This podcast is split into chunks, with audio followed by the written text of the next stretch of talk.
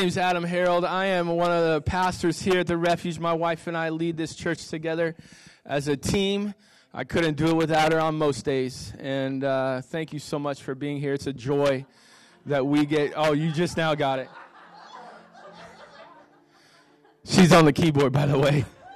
Um, you know, it's a joy that we get to do this together. And, uh, you know, we, we know that there's a lot of uncertainty in our world right now. And, uh, you know, I just want to acknowledge it.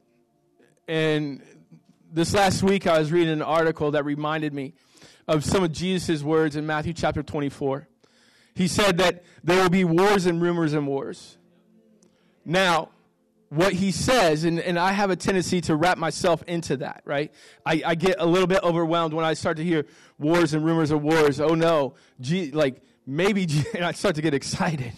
As a, as a follower of Jesus, I start to get a little excited. And, and I started to think maybe I'm maybe it's about time to go home. Maybe it's about time that Jesus comes back and gets me because I'm starting to hear wars and rumors of wars. However, what Jesus says is to not to be concerned or wrapped up in those things. He says it's going to happen. I'm going to come, but don't focus on the wars and rumors of wars. We're going to have that. Started thinking about it, and I was like, "Holy cow! There have been wars and rumors of wars for a very long time." We've always had them. But that doesn't change anything. What it does change is I'm always looking for Jesus to come back. It's a constant attitude that he can come at any time. So maybe you're here, maybe you're concerned about things in the war, things in the in the world. I want you to know God's got it under control. He's got it under control. He's coming back someday. No man knows the time or the day or the hour, but we are to live with anticipation and, a, and anxiously await the return of our King. King Jesus is coming to reign in this world. And all the wars and rumors of wars, guess what? They gone. Right? They're gone. We're not going to have to deal with that because King Jesus will reign. You know, the Refuge Church, we were started five years next Sunday. Come on, somebody. That's right. So if you think the 11 o'clock's normally rowdy, it is. But next week it's going to be really rowdy because we're going to celebrate a birthday next Sunday. My pastor, Derek Fry, will be in the house. And um, yesterday I was reminded when Pastor Derek's executive pastor sent me a text message, and I thought about everything going on at the refuge. You know, we've recently opened these doors. Our first Sunday was December the 19th on this building, and um, it's been an amazing journey. But we realize that there are people that have been coming to the refuge that just you're just starting to like you're just you're just starting to meet us. You're just starting to know us. And by the way, if it's your first time ever being here, maybe it's your first time in a long time, we just we don't want to embarrass anybody. We just want to know your name and send you a card to say thank you for being here. It's just a little thank you card that I'll send you this week.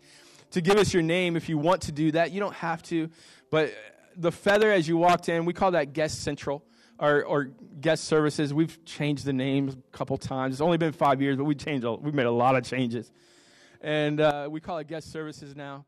Um, but stop by there, get a get a connection card. Just ask whoever's uh, there for a connection card, and give us your your name, all the information that you're comfortable giving us. We just want to send you a card to say thank you for being here.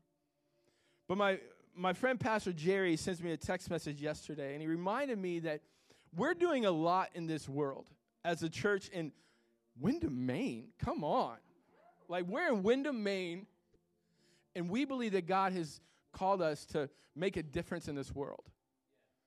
And so he sent me some, some pictures. And he sent me a, he, before you show the pictures, he asked me, he said, guess where I'm at? And I said, Maine? He's like, no, no, no. I'm in the Dominican Republic. And he sends me these pictures. And I want to show them to you. This is Refugia de Iglesia in, uh, in the Dominican Republic. And this is our Hope Center that the Refuge Church sponsors and he showed me some pictures of, of some of the kids that we sponsor, and every kid that's in these in these pictures are sponsored by people in our church. We don't talk about this every Sunday. But we're leaving an impact in this world. Some people are doing it with their finances every month, and others are doing it just by praying for our kids that are in the Dominican Republic that need to hear about Jesus. So every month we've got people, we sponsor 49 kids in the Dominican Republic. And that sponsorship gives them a Christian education as well as food on their tables. It gives them health care when kids don't normally have health care in the Dominican Republic. It, it gives the family health care for the kid that mom and dad don't have to worry about getting that kid good insurance because it's taken care of. And that's through the generosity of you. And we're just going to present opportunity to, to obey God with, with what He asks us to.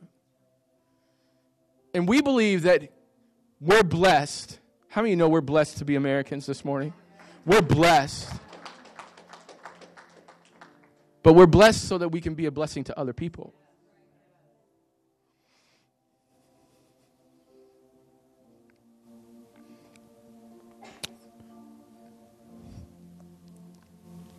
This is one of my favorite things about our church that we get to impact the world for Jesus. We say at the refuge that when you give to the refuge, you give through the refuge. We, we believe that God wants us to leave an impact in this world.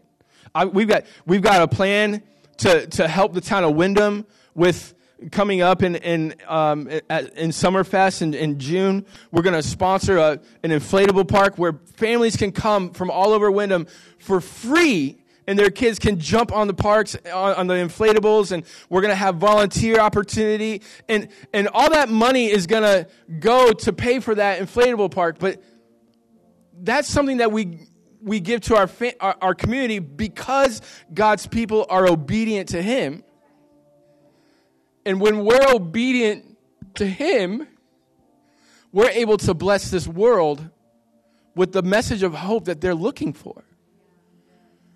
And so we don't pass an offering plate at the refuge because, well, there's a pandemic going on. We don't pass anything at the refuge, including COVID, right? That's a joke. You can laugh. You don't have to laugh at my jokes. I'm going to continue to tell jokes until you laugh. But we don't pass a plate. But there's three ways that you can give. You can give online, refuge, refugemaine.church slash give. You can also give in the black boxes um, right over here on your way out. Or you can text on your phone, 77296. They'll send you a response and you can give there. But this is an opportunity to worship God with our work. This we we we say that giving is turning our work into worship. And there's no better way to, to worship God, to show Him He has our hearts. Jesus said, Where your money is, your, or where your treasure is, your heart is also. So, this is the way that we show God that He has our hearts. Father, we thank you.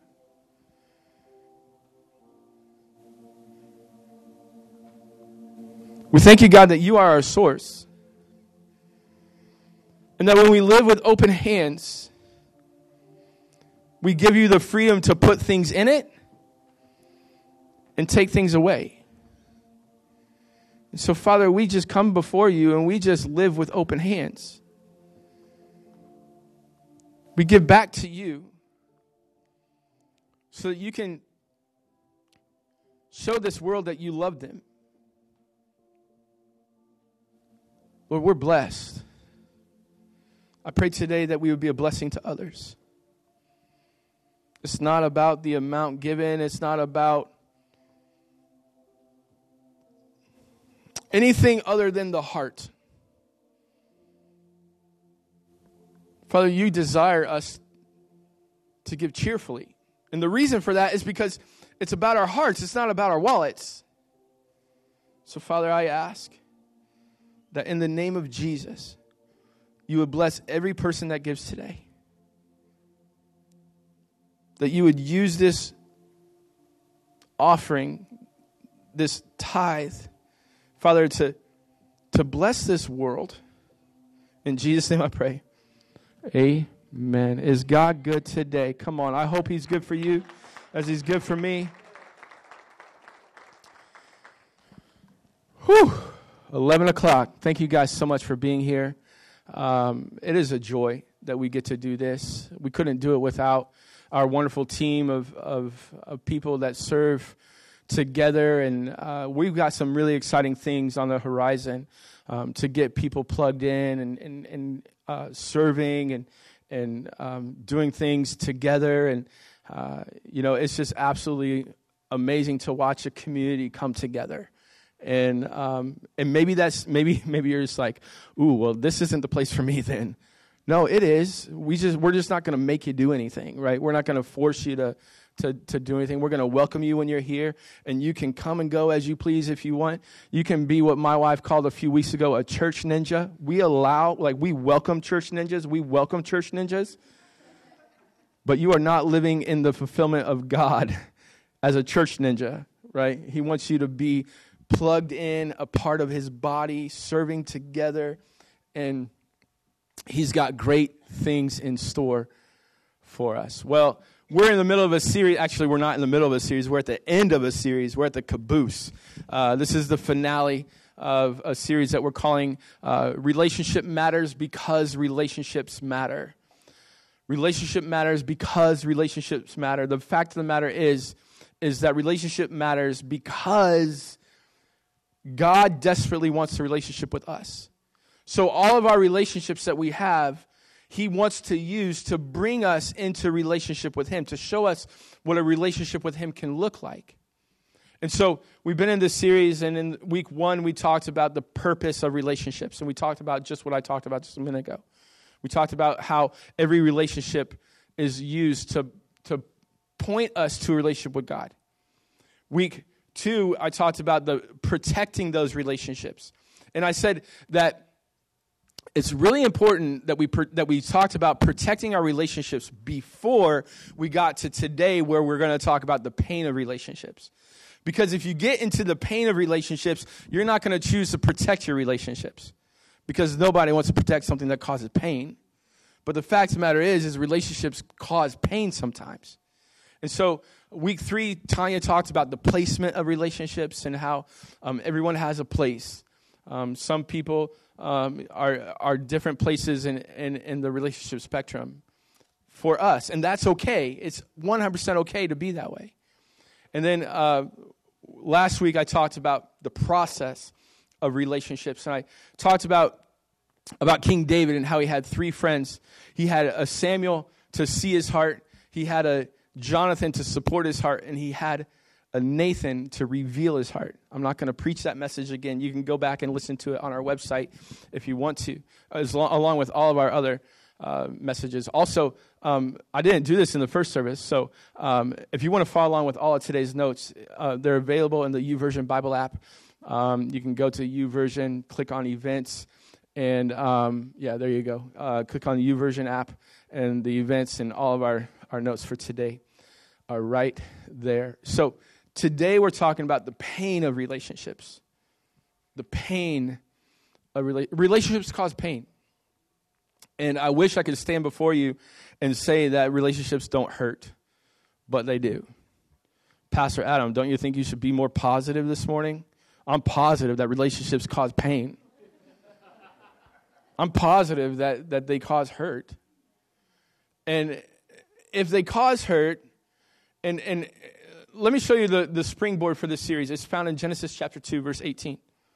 And before I do that, whoa, before I do that, before I get too far in, in I have to say that um, today's message, and, and any time that this happens, um, I like to, to put it on the front end of a message so that I don't get to the back end and go, and, you, and parents are sitting there going, well, why didn't he tell us he was going to talk about that? Um, I realize that um, there might be kids in this room And there will be things that I talk about in today's message that may make parents feel a little uncomfortable because later on your kids are going to go, Mommy, what's that? And you're going to be like, Whoa, where'd you hear that? Oh, it was the preacher. Well, I'm telling you now that you might get some questions later on if your kids are in here. And we have an amazing Rockstar Kids ministry that are right there. They're, they're, they're anticipating people possibly coming back um, to, to help you get your kids checked in. We just want you to know that we're thinking about your kids all the time.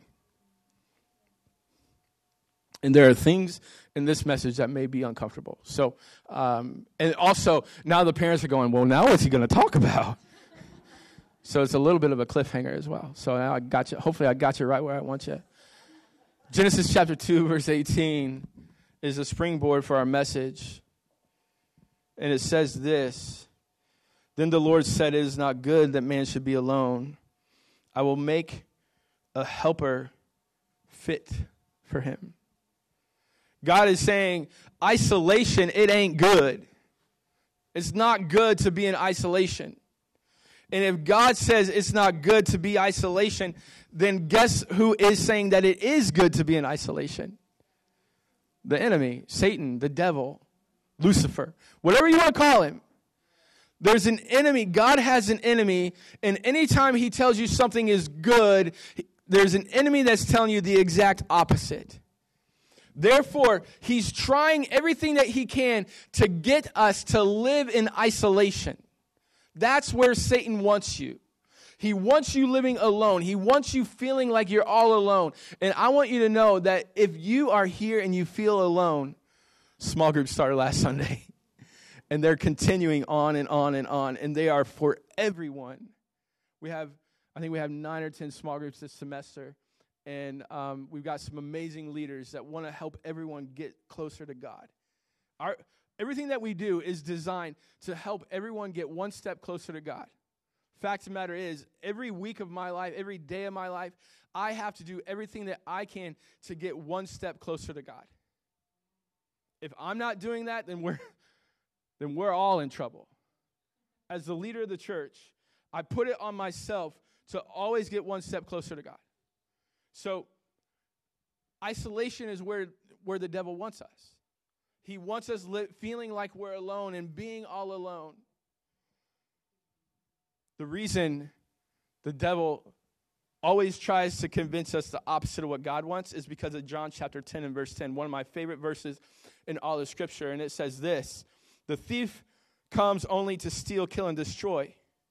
I come that you may have life and have it abundantly.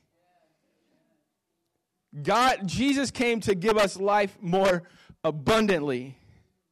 He didn't come, listen, we often think that we read that, we, we read that verse and we think, well, if, if, he give, if, he, if he wants to give abundance, then that means that he wants to give me more money.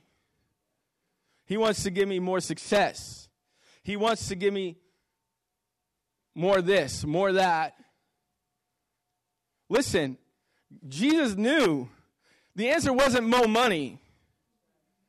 Thank you, Biggie, right? The answer is not more money. It's not, a, it's, it's not abundant money. It's, it's abundant what? Life. He says, I came to give you life more abundantly. Listen, more, more life doesn't mean more money or more success. More life, you know what it means? More life. And when I get more life, you know what I get? I get enough life to share with you and you and you and you and you. It's more life. It's abundant life. Abundance is just, is just more than enough. Anytime I have abundant, I have more than enough. And hopefully you experience more life every time you walk through these doors. Life more abundantly. And so Satan wants to steal our abundance. He wants to do anything he can to steal our abundance. Therefore, he's going to do everything he can to convince us that we're alone, that we're isolated. And so, Satan has tools in his tool belt that he often uses to convince us of isolation or to convince us of whatever it is that's going to cause destruction, addiction. You can put whatever it is that you struggle with in that sentence. Whatever tool he uses to destroy you, he has in his tool belt. One of the tools that he uses in his tool belt to keep you in isolation is pain. He will keep you in isolation with your relationship pain if we don't address it. Hopefully, today we address it in a way that will show you I can overcome this pain in my life.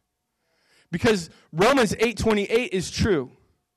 And we know that those who love God, all things work together for good, not for destruction, for good, for those who are called according to his purpose. The fact of the matter is, your pain has the ability in God's hands to build you up and make you stronger. But it has to be in God's hands, not in our hands. When it's in our hands, we, we you know what we get? Isolated. When our pain is in our hands, we get wrapped up in our neglect and wrapped up in our isolation and wrapped up in whatever, wrapped up in our feelings, wrapped up in everything. But when our pain is in God's hands, he uses it to build us up, to make us stronger, to make us a better husband, to make us a better friend, to make us a better brother, to make us a better sister. Whatever it is that we need more abundance in, He uses our pain to make it stronger. I came ready to preach for 11 a.m. Don't come to 11 a.m. unless you want me to preach to you. Satan wants to rob you of that. He wants to steal it from you. In the 13th century, there was a German king by the name of Frederick, Frederick II. Frederick II wanted to discover what language human beings would speak if never spoken to.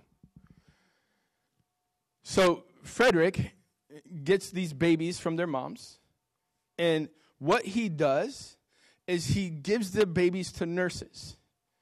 And he tells these nurses, you are not to speak within earshot of these babies because he wanted to know what, na- what language they would speak naturally, which is kind of interesting, pretty horrible, but kind of interesting. What would they speak? So he says to the nurses, don't speak and don't touch them. Frederick never found the answer to his problem, to his question. You know why? The babies died. The babies died.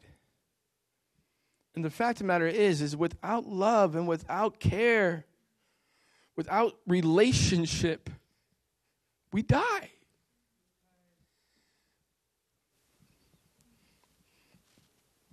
And that brings me to today's big idea. The big idea for today is at the core of most relationship pain is some form of neglect. At the core of relationship pain is some form of neglect. Now I'm going to explain it to you using scripture. Last week I talked about King David, and really, by by the way, um, when I when I thought of this relationship series, and by the way, this isn't about romantic relationships. So if you're waiting for me to talk about um, romantic relationships, I'm never going to get there. Just so you know, don't don't wait for that too long. Everyone has a relationship. Not everyone has a romantic relationship. So we want to talk about all relationships. And so, um, so last last week I talked about King David, and and the week before I talked about King David, and I didn't realize when I set out to to do this series that this was going to be a series about King David. But turns out King David has a lot to teach us about relationships, and so. Last week, I, I already gave you the three types of friends that we all need the, uh, the Samuels, the, the Jonathans, and the Nathans. Um, and hopefully, you listen to the Samuels, the Jonathans, and the Nathans in your life this week.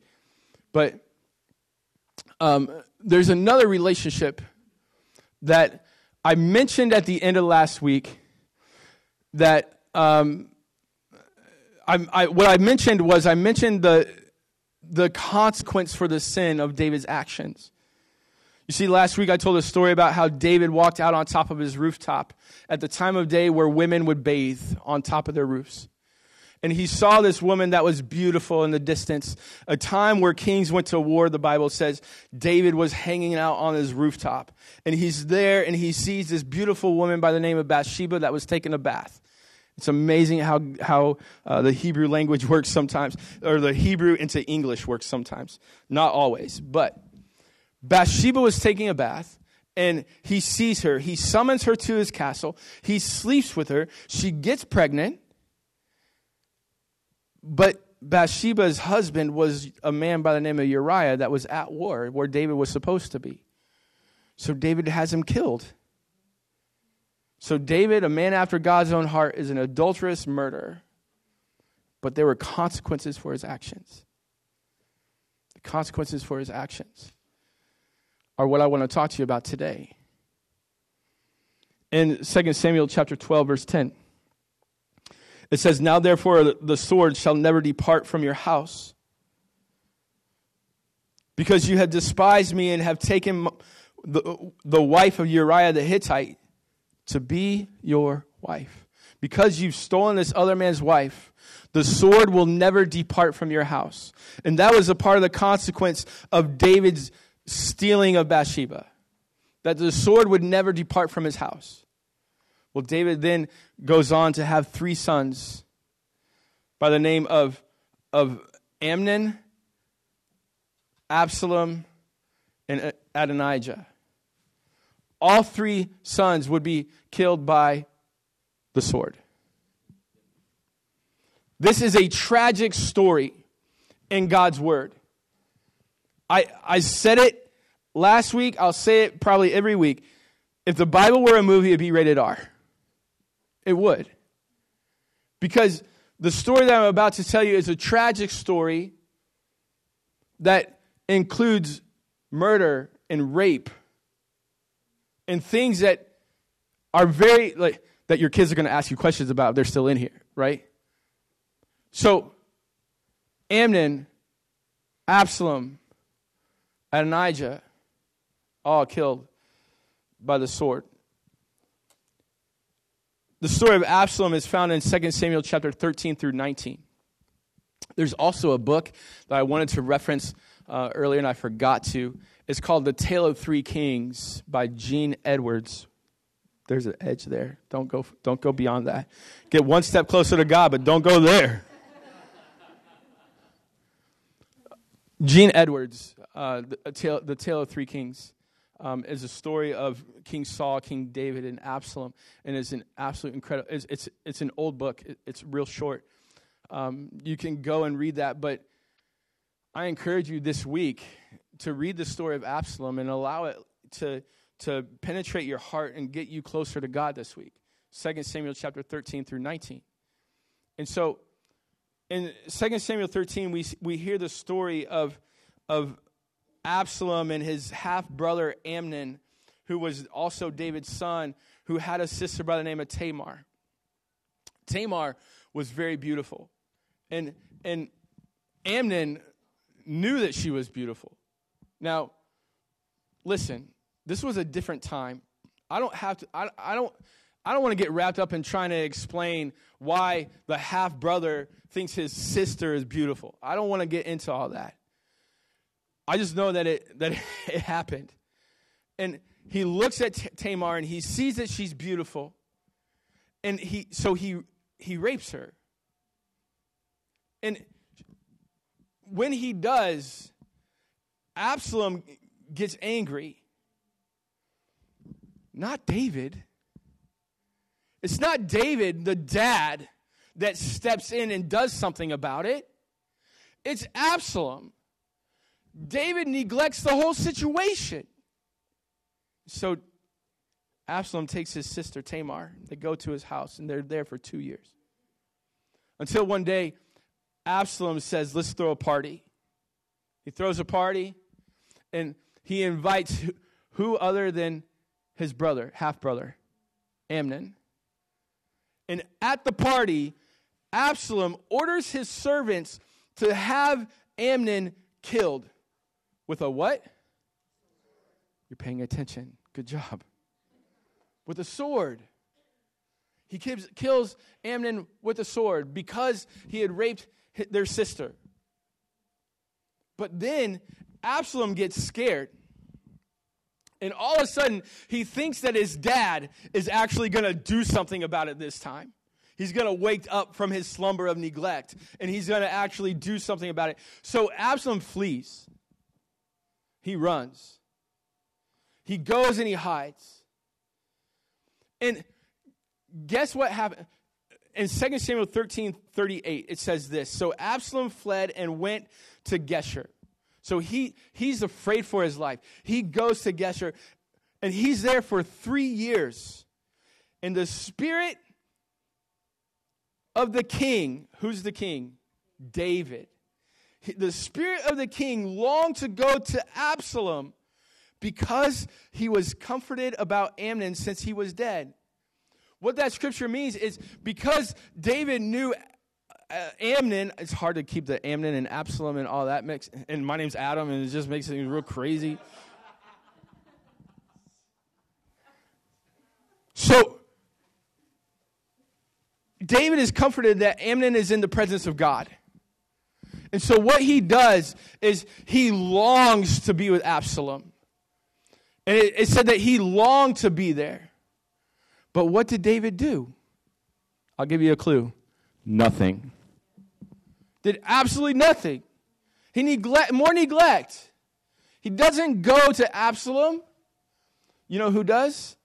A guy by the name of Joab, who's the general of David's army. He goes to Absalom and he gets him to come back home. Listen to me habitual neglect will always appear as incompetence. Habitual neglect will always appear as incompetence, meaning that if you continue to neglect what you're doing, you continue to neglect what you're doing, someone's going to step up and do something about it because they think that you're incompetent to do what you're supposed to be doing. So, guess what happens? Joab goes and he gets Absalom and he brings him home. And David and Absalom kind of have this half hearted rekindling, this half hearted handshake. And Absalom starts to think, you know, my dad didn't do anything about it before. He, didn't, he hasn't done a thing. My sister got raped. He didn't do anything about that. I went. He didn't even come and find me in the desert. He didn't even come and find me. He just, he just neglected me. Guess, and he's the king? I could be a better king than that. So guess what Absalom does? He names himself king of Israel. He names himself the king. And guess what David does? He runs. He runs and he hides.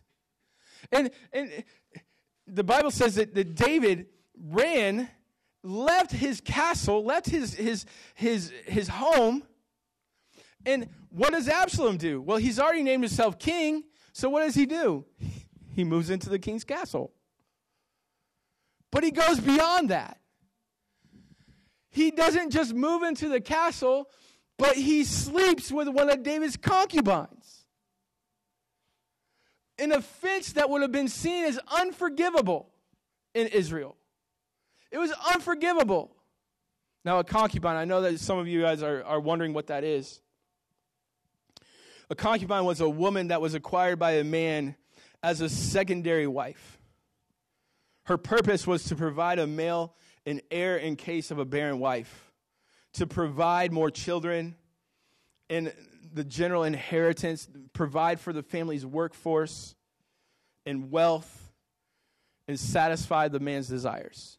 That's what a concubine did. She was, um, so it wasn't like a, not like a stepmom, but like kind of like a stepmom. She, she was a replacement wife.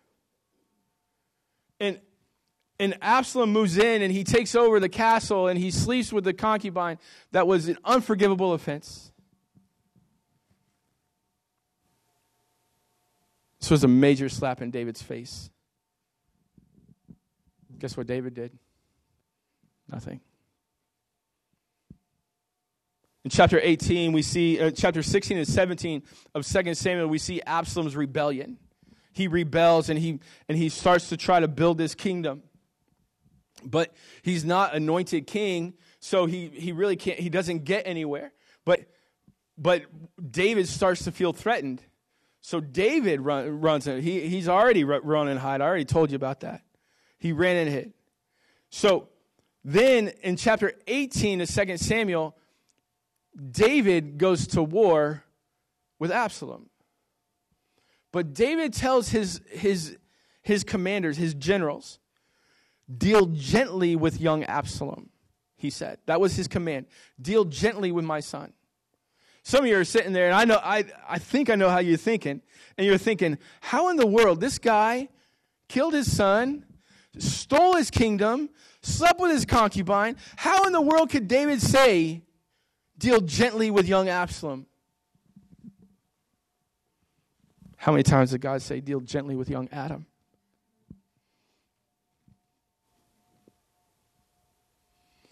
David was a man after God's own heart, and in all of his wickedness, he still was a man after God's own heart, and he was able to see to find mercy for his son Absalom. When I deserve death, God offers me life.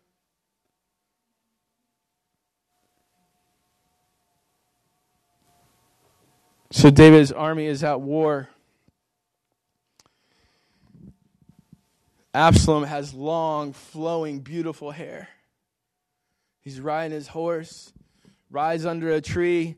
His long, beautiful, flowing hair gets caught in the tree, and he's left hanging by the tree by his hair, by his hair. Joab sees him, and he goes and he kills him with a sword. Verse 33 of 2 Samuel 18 says, And the king was deeply moved and went up to the chamber over the gate and wept. And as he went, he said, Oh, my son Absalom, my son, my son Absalom, would I had died instead of you, O Absalom, my son, my son. He gets there and he's like, Oh, my son is dead. And he weeps and he cries and he's so so torn because his son is now dead because he loved his son regardless of what his son had done to him. But then, chapter 19, verse 5 through 7, we see Joab coming to, J- to David, and he says this Then Joab came into the house of the king. You have today covered with shame the faces of your servants who have this day saved your life and the lives of your sons and your daughters and the lives of your wives and your concubines. Because you love those who hate you and hate those who love you. For you have made it clear today that the commanders and the servants are nothing to you. For today I know that if Absalom were alive and all these were dead today, then you would be pleased. David had neglected his servants to mourn the loss of his son. Verse 7 Now therefore arise and go and speak kindly to your servants. Stop neglecting your servants. For I swear by the Lord, if you do not go, not a man will stay with you this night. And this will be worse. For then all the evil that has come upon you from your youth until now if we continue to live in isolation, or uh, sorry, if we continue to neglect people in our lives, eventually it always get us, gets us back to isolation. If we continue to neglect people in our lives, people that we should appreciate, people that we should love, people that we should encourage, people that we should pat them on the back and say, atta boy, people that we that we should appreciate if we continue to neglect them what happens is we end up in isolation being all alone again doesn't matter how close you were in the beginning, if you continue to neglect it, it always comes back to isolation. So Joab said three things to David that I find very important. He said, he said, You love those who hate you. Sorry, it's only two things. You love those that hate you, and you hate those who love you. You love those that hate you, you hate those who love you. Neglect at the core of all relationship pain. But if I stop the sermon right there and I don't give you the definition of neglect, then I've, I've neglected you. You see, we have to define neglect. What does neglect look like? I think there's three things, three types of neglect that will always get you to pain, will always get you back to isolation. Number one, the neglect of God. When we neglect God in our lives, we will always end up in isolation because God is the center of all relationships. Because He created us in relationship with Him, the relationship with Him is the foundation, it's the center. And if we neglect the relationship we were created for, you can kiss all other relationships goodbye. My wife and I, we've been married for 17 years. Uh, we just celebrated our 17th wedding anniversary. No, no, no, no, no, no. No, it's not worth that. We, we celebrated that. We celebrate. Sorry, it is worth that. But we, we celebrated that a couple weeks ago. All right, that's, that's, that's old news. We're on to 18, baby. Come on, right? So, before I get in trouble, we made a decision at the at the altar that we have to have one person at the center of our relationship. And it's not Adam and it's not Tanya. That God has to be the center of our relationship or it will fail. That's not just husband and wife. That's friend and best friend. That's, that's brother and sister. That's mom and dad. That's everyone. He has to be the center of our relationships because he's the creator that created us to be in relationship with him. He is, that relationship is the center. Is that, am I making sense today? I'm making more sense than I, than, than I even, yeah. I'm blowing my own mind is what I'm trying to say. So one, the neglect of God will get you back to isolation. Number two, the neglect of others will also get you back to isolation. When you start to, um, when you start to um, put yourself before other people, and you neglect other people in your life, that will eventually get you to isolation. You have to, to love others. You have to treat others the way you want to be treated. You have to, to, to put, to put them before you put yourself because you can't neglect other people. We used to call it joy, Jesus, others, yourself, right? That whole thing. That's, that's where I'm going. You neglect God will lead you to isolation. Your neglect of others will lead you to isolation. Pastor Adam, what happens when someone else hurts me? When it's not my fault? How do I handle that when I get hurt by other people? I realize that, that I do hurt other people, but what happens when I'm the one that's hurt? The answer to that question is a little easier than you might think. If you've been coming around the refuge for very long, then you've heard me say that my definition of forgiveness that I heard in a sermon by Sean Sears down in Avon, Massachusetts. Um, and, and we, we used to go to Grace Church for a little while, and he preached this message. And I, it was one, every once in a while, this isn't one of them, but every once in a while you hear a sermon that you'll never forget. That was a joke. That was, maybe you will forget it. I don't know.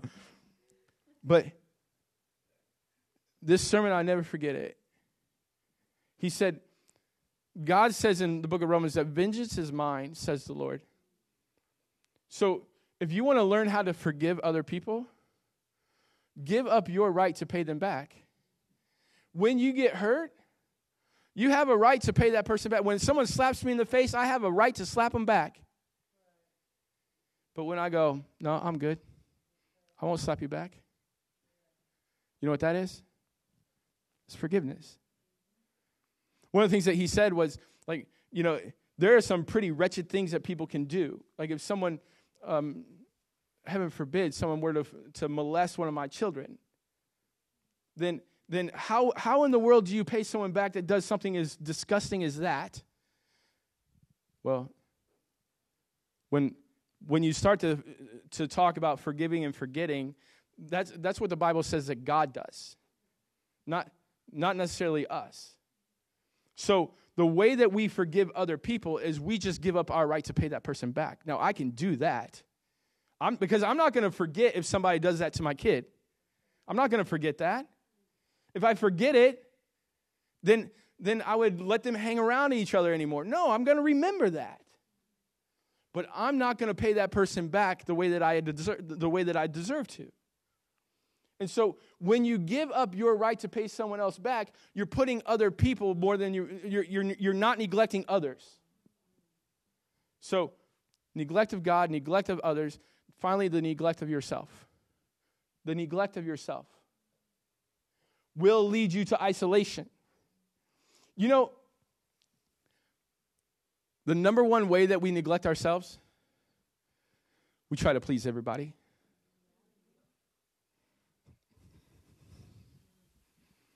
We try to please everybody. And when I start to please other we we we get this this warped sense that my pleasing of other people is putting them first. But when you do that, you neglect yourself. If I'm honest with you, this is where I struggle. This is where I struggle. This is, this is my struggle. My struggle is loving myself. I'm, I'm an Enneagram 9. I, I, I just, I, I, don't, I don't love myself very well. I don't buy stuff for myself. My wife, she has a great time buying stuff for her.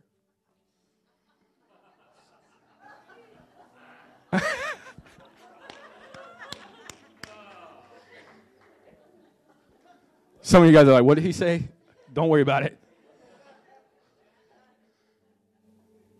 I don't buy stuff for myself. I don't I don't love Adam. It's just it's it's just it's the way I'm wired. I struggle with buying with loving myself.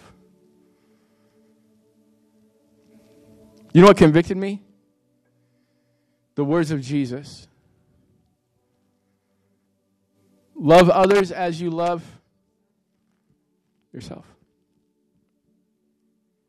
Okay, Jesus, you do again. The Apostle Paul said, No one hates themselves. And then I realized the Word of God gives me permission to take care of me, gives me permission to love other people, but to love myself as well.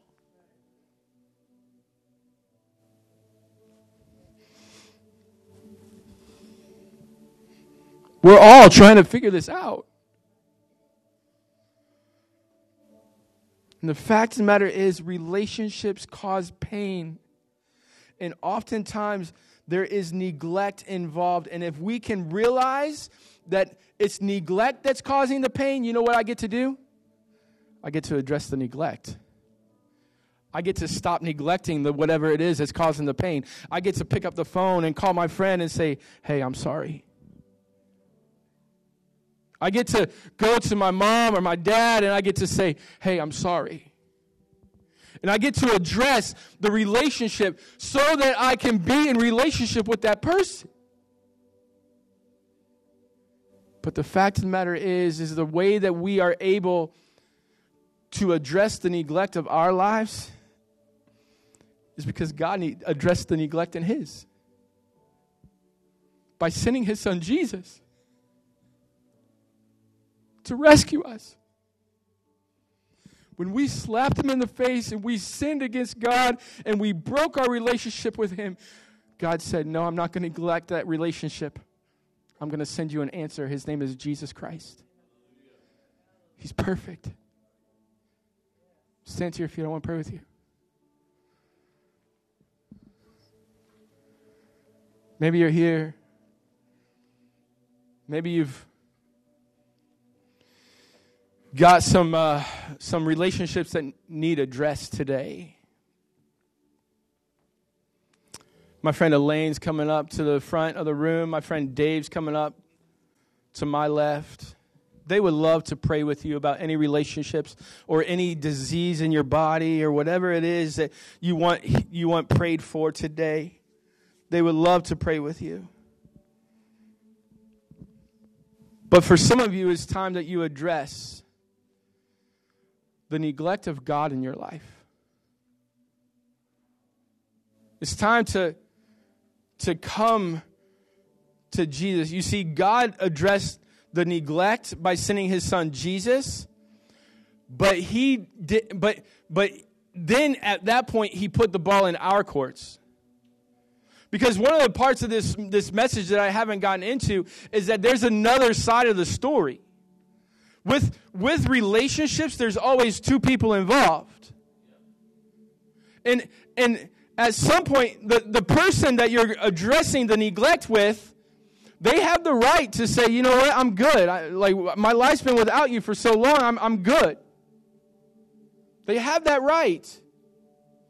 And the fact of the matter is, is that God sent his son Jesus to address the neglect of his life, and we have a decision to make. That we can walk away from the way that God addresses that neglect, or we can embrace it. We can receive Jesus in our lives